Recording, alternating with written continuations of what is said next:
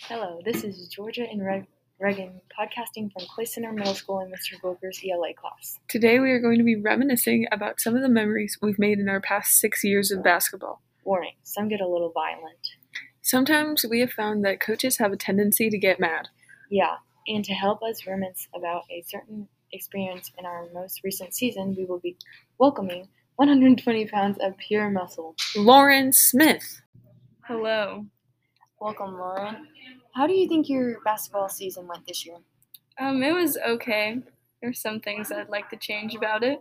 Um, what are some of those things you would like to change? Um, my coach. Wow, shade has been thrown. Are there any specific instances that you feel um, passionate about? Um, well, the time that he told me I sucked, you know that that was that made me feel really good. Or or the time uh, he told me to go in for myself, that also made me feel really good. You know that those are typical experiences. Yes, yes. you know, How do you think you did in NCKL? Mm, which is our um, league tournament. oh, Yeah. it, it was fine, I guess. Um, yeah. What is it like to be part of a, a back-to-back league championship team? I don't know. Oh, I guess it's pretty cool. Yeah, People that I play with are pretty cool. out of all six years we've been playing, who was your favorite coach, and why? Mm, Probably Mr. Lane because he's pretty cool. and he was nice Oh yeah. and didn't pick favorites. All right, you heard it here fo- first, folks. That is Lauren Smith bashing our eighth grade basketball coach. Thank you. Thank you.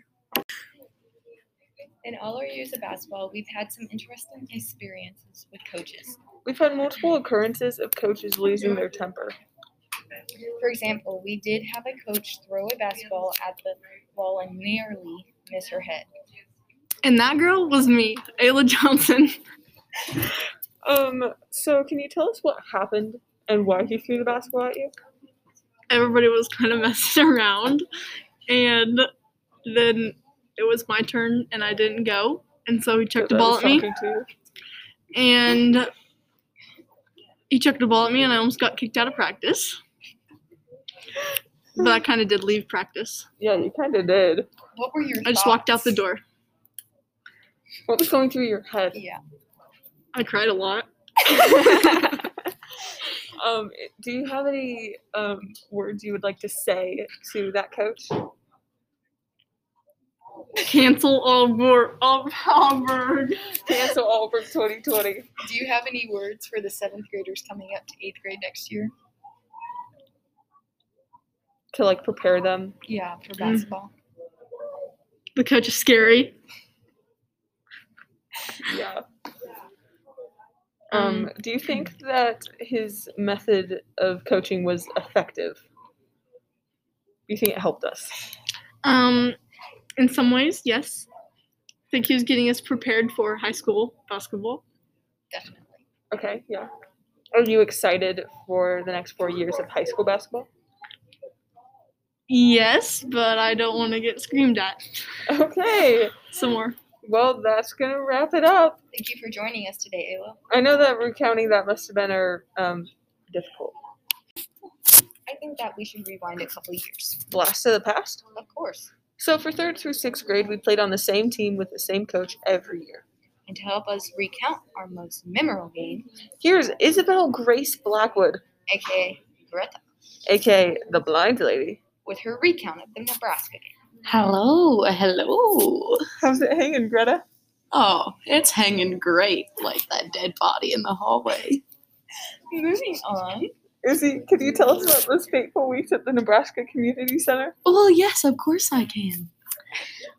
We didn't really know what we were expecting when we heard that we were going to this tournament in Nebraska. But when we were on our way out in the middle of nowhere with no cell phone service, we kind of got that eerie feeling that we were going to something we didn't expect. Now, keep in mind, we had practiced in the 40 degree, non heated Morganville gym before. We were accustomed to these harsh circumstances. But it was not what I was expecting when we showed up to Nebraska. we showed up and it was literally a barn with a cement floor for their um, court, which was um, odd. and no dressing rooms. And no dressing rooms. We had to change on the stage of the barn. Um, it was out in the middle of nowhere. There was no cell phone service. The bathrooms were down a very scary hallway. I that- changed in a garage. she, yep, it was terrible. The bathrooms Um, had and snow. it was it was so scary. Um, but yeah, so then we we start playing. The first game goes pretty good.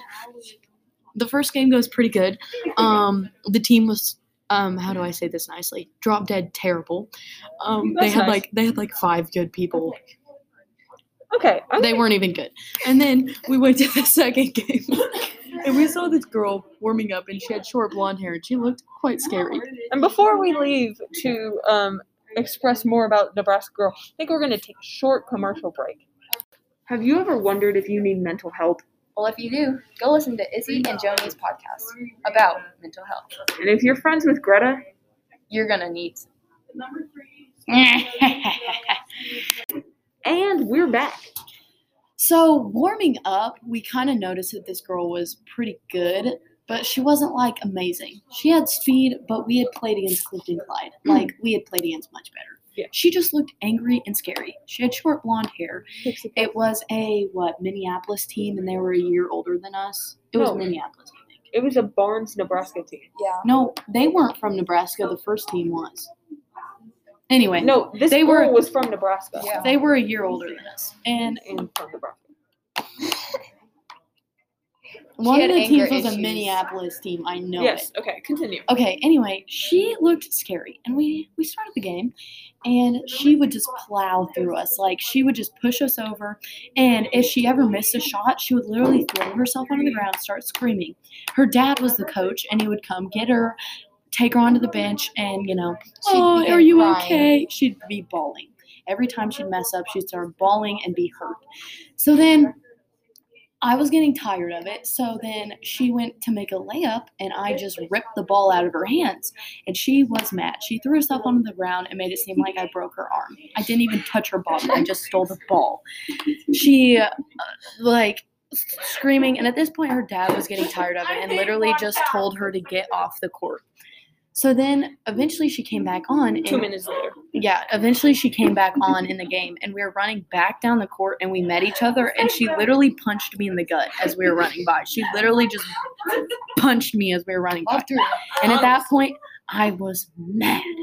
Okay, I was mad. So we kept playing. I was playing my hardest. We we did end up losing to them, and um, we we did not shake her hand. She was mean. Even our coach didn't like her. Even our coach trash talked her. Izzy, you might want to calm down a little bit. No. That girl. That girl ruined my life. Maybe it's time for you to go. No, I don't want to leave. Um, bye. No, no, no, no. As interesting as that was, We're about out of time. join us next week for more I interesting shall kill my anecdotes. husband. About our crazy coaches. Bye. Yeah. Bye.